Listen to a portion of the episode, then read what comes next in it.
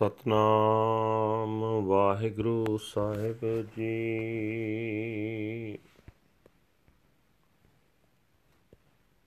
ਰਾਗ ਸੋਹੀ ਮਹੱਲਾ ਚੌਥਾ ਸ਼ੰਤ।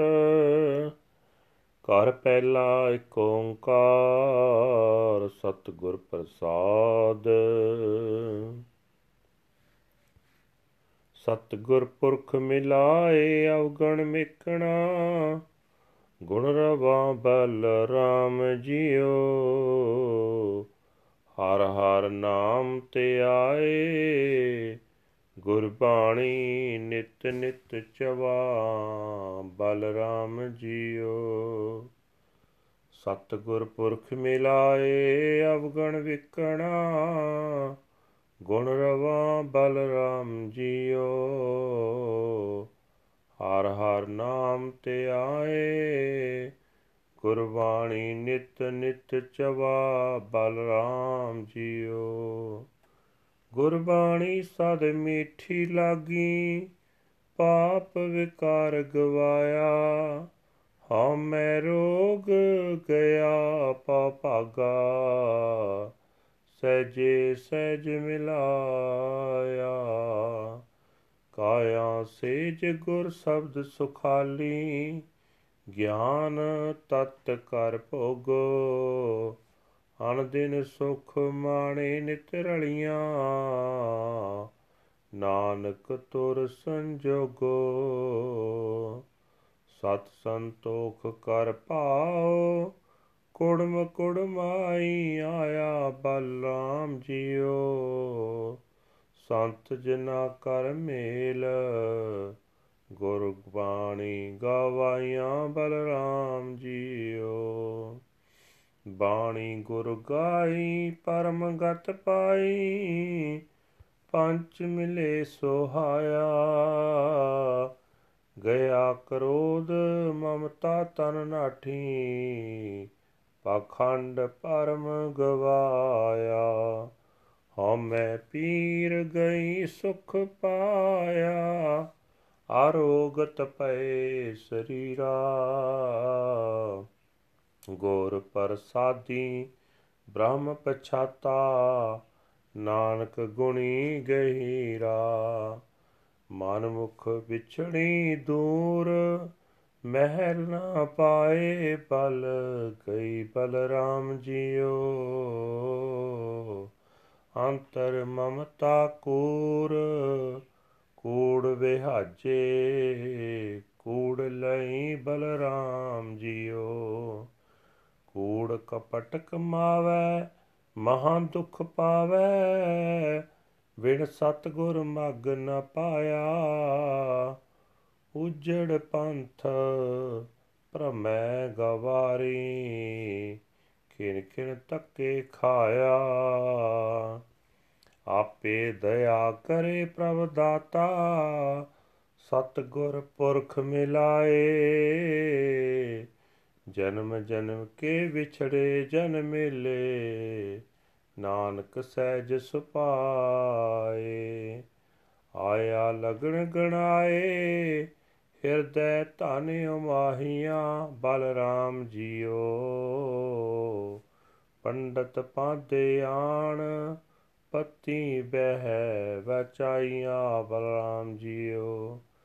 ਪਤੀ ਵਜਾਈ, ਪਤੀ ਵਚਾਈ, ਮਨ ਵਜੀ ਵਧਾਈ, ਜਬ ਸਾਜਣ ਸੁਣੇ ਕਾਰੇ ਆਏ। ਗੁਣੀ ਗਿਆਨੀ ਬੈ ਮਤਾ ਪਕਾਇਆ ਫੇਰੇ ਤਤ ਦਿਵਾਏ। ਵਰ ਪਾਇਆ ਪੁਰਖ ਆਗਾਮਿਆ ਗੋਚਰ ਸਦ ਨਵ ਤਨ ਬਾਲ ਸਖਾਈ। ਨਾਨਕ ਕਿਰਪਾ ਕਰਕੇ ਮਿਲੇ, ਵਿਛੜ ਕਦੇ ਨਾ ਜਾਈ। ਵਰ ਪਾਇਆ ਪੁਰਖ ਆਗਾਮਿਆ ਗੋਚਰ ਸਦ ਨਵ ਤਨ ਬਾਲ ਸਖਾਈ।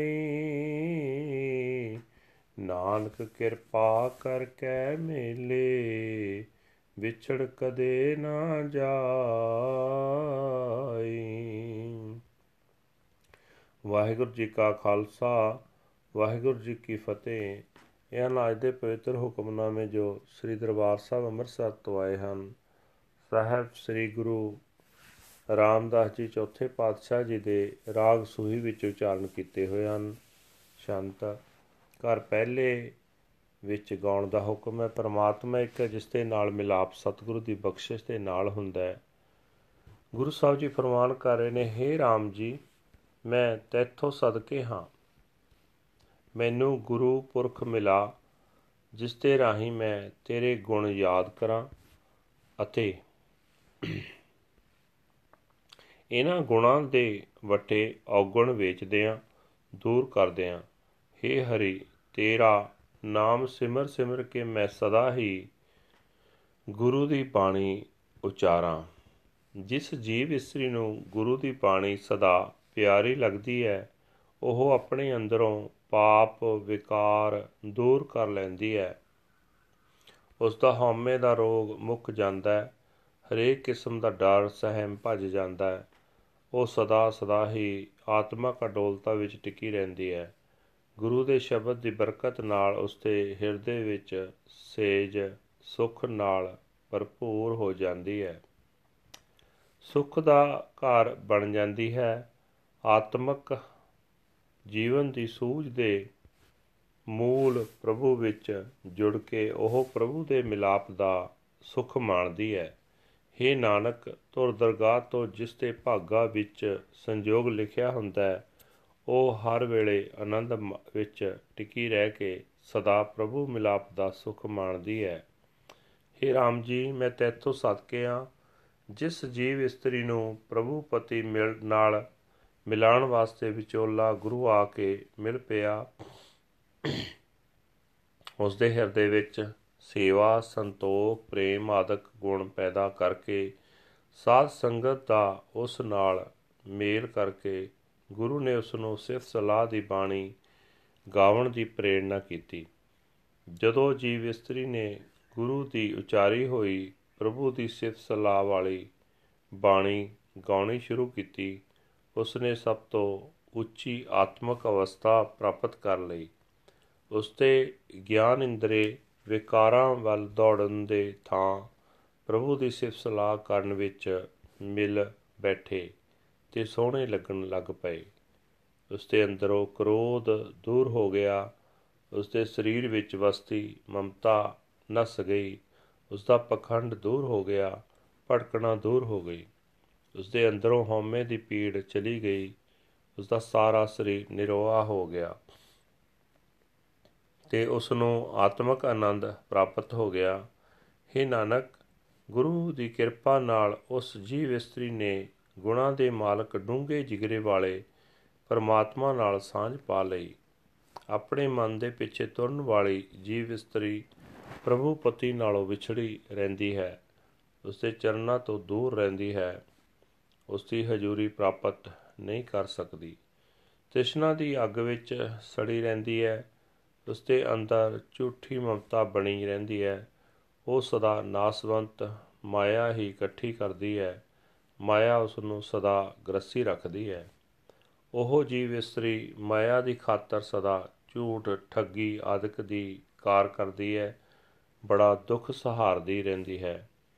ਗੁਰੂ ਦੀ ਸ਼ਰਨ ਪੈਣ ਤੋਂ ਬਿਨਾ ਉਸ ਨੂੰ ਜ਼ਿੰਦਗੀ ਦਾ ਸਹੀ ਰਸਤਾ ਨਹੀਂ ਲੱਭਦਾ। ਉਹ ਮੂਰਖ ਜੀਵ ਇਸਤਰੀ ਉਜਾੜ ਦੇ ਰਸਤੇ ਵਿੱਚ, ਜਿੱਥੇ ਕਾਮਾਂ ਦੇ ਲੁਟੇਰੇ ਲੁੱਟ ਲੈਂਦੇ ਹਨ, ਭਟਕਦੀ ਫਿਰਦੀ ਹੈ ਤੇ ਹਰ ਵੇਲੇ ਧੱਕੇ ਖਾਂਦੀ ਹੈ। हे ਨਾਨਕ, ਜਿਨ੍ਹਾਂ ਮਨੁੱਖਾਂ ਉੱਤੇ ਦਾਤਾਰ ਪ੍ਰਭੂ ਆਪ ਹੀ ਦਇਆ ਕਰਦਾ ਹੈ, ਉਹਨਾਂ ਨੂੰ ਸਮਰੱਥ ਗੁਰੂ ਮਿਲਾ ਦਿੰਦਾ ਹੈ। ਗੁਰੂ ਉਹਨਾਂ ਅਨੇਕਾਂ ਜਨਮਾਂ ਦੇ ਵਿਛੜੇ ਹੋਇਆਂ ਨੂੰ ਆਤਮਿਕ ਅਡੋਲਤਾ ਵਿੱਚ ਪ੍ਰੇਮ ਵਿੱਚ ਟਿਕਾ ਕੇ ਪ੍ਰਭੂ ਨਾਲ ਮਿਲਾ ਦਿੰਦਾ ਹੈ।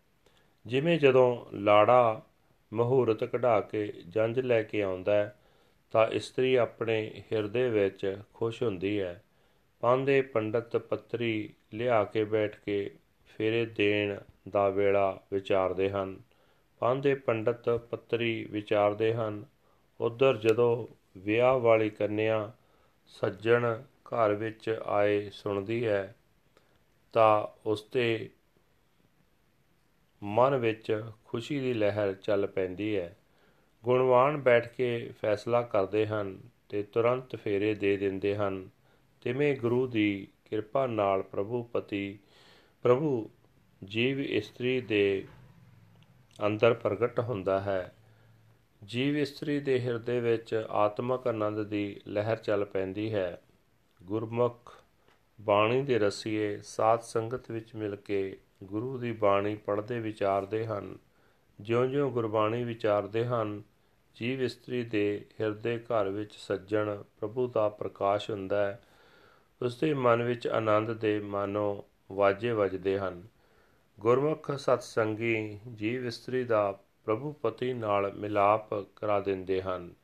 हे ਨਾਨਕ, ਜੀਵ ਇਸਤਰੀ ਨੂੰ ਖਸਮ ਪ੍ਰਭੂ ਮਿਲ ਪੈਂਦਾ ਜੋ ਸਧਾਰਨ ਉਦਮ ਨਾਲ ਆਹ ਪਹੁੰਚ ਹੈ, ਜਿਸ ਤੱਕ ਗਿਆਨ ਇੰਦਰੀਆਂ ਦੀ ਪਹੁੰਚ ਨਹੀਂ ਹੋ ਸਕਦੀ, ਜੋ ਸਦਾ ਨਵੇਂ ਪਿਆਰ ਵਾਲਾ ਹੈ, ਜੋ ਬਚਪਨ ਤੋਂ ਹੀ ਮਿੱਤਰ ਚਲਾ ਆਉਂਦਾ ਹੈ। ਜਿਸ ਜੀਵ ਇਸਤਰੀ ਨੂੰ ਉਹ ਪ੍ਰਭੂ ਕਿਰਪਾ ਕਰਕੇ ਆਪਣੇ ਨਾਲ ਮਿਲਾਉਂਦਾ ਹੈ, ਉਹ ਮੁੜ ਕਦੇ ਉਸ ਤੋਂ ਨਹੀਂ ਵਿਛੜਦੀ। ਵਾਹਿਗੁਰੂ ਜੀ ਕਾ ਖਾਲਸਾ, ਵਾਹਿਗੁਰੂ ਜੀ ਕੀ ਫਤਿਹ। This is today's Hukamnama from Sri Darbar Sahib Amritsar uttered by our fourth Guru Guru Ram Das Ji under heading Rag Suhi fourth Mahal Chant first house one universal creator God by the grace of the true Guru. Guru Sahib Ji say that if only I could meet the true Guru, the primal being, Discarding my faults and sins, I would chant the Lord's glorious praises. I meditate on the Nam, the name of the Lord Har Har. Continuously, continuously I chant the word of the Guru's Bani. Gurbani always seems so sweet. I have eradicated the sinful residues from within. The disease of egotism is gone, fear has left, and I am uh, absorbed in celestial peace. Through the word of the Guru Shabad, the bed of my body has become cozy and beautiful and I enjoy the essence of spiritual wisdom. Night and day I continually enjoy peace and prayer. O Nanak, this is my preordained destiny. The soul bride is lovingly embellished with truth and contentment. Her father, the Guru, has come to engage her in marriage to her husband Lord. Joining with the humble saints, I sing Gurbani. Singing the Guru's Bani, I have obtained the supreme status.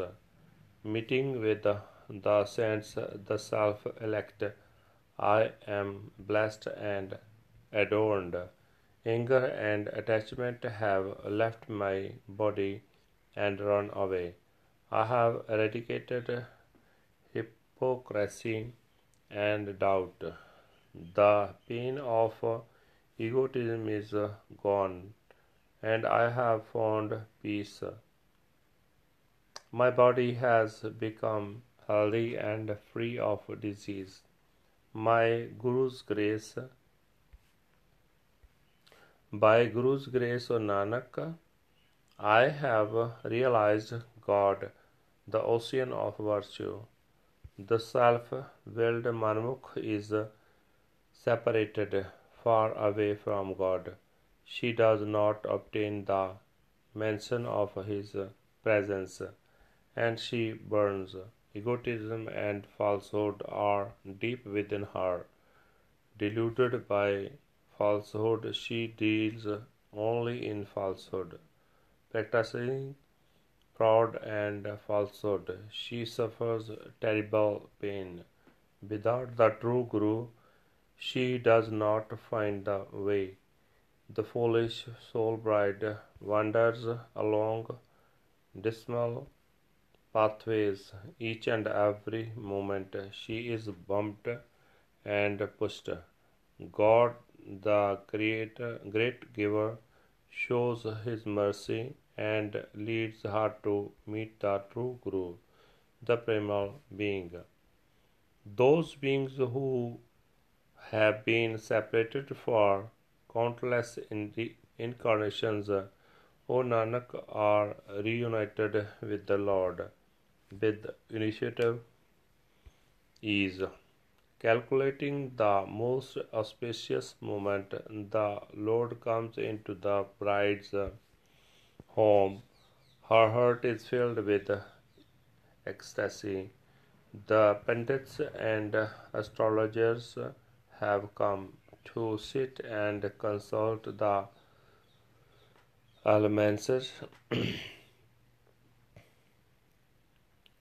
they have consulted the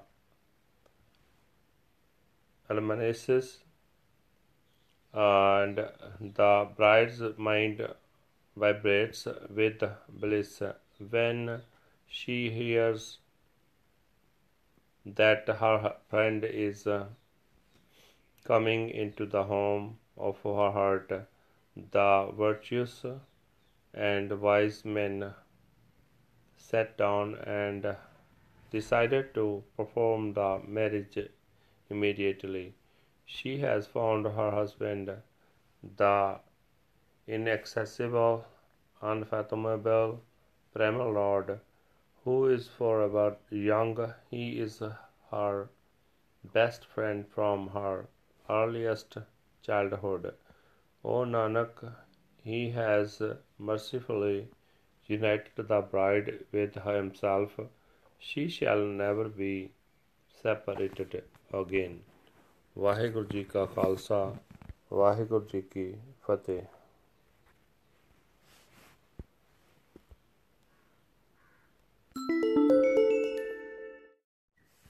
Satnam. Waheguru Sahib ji.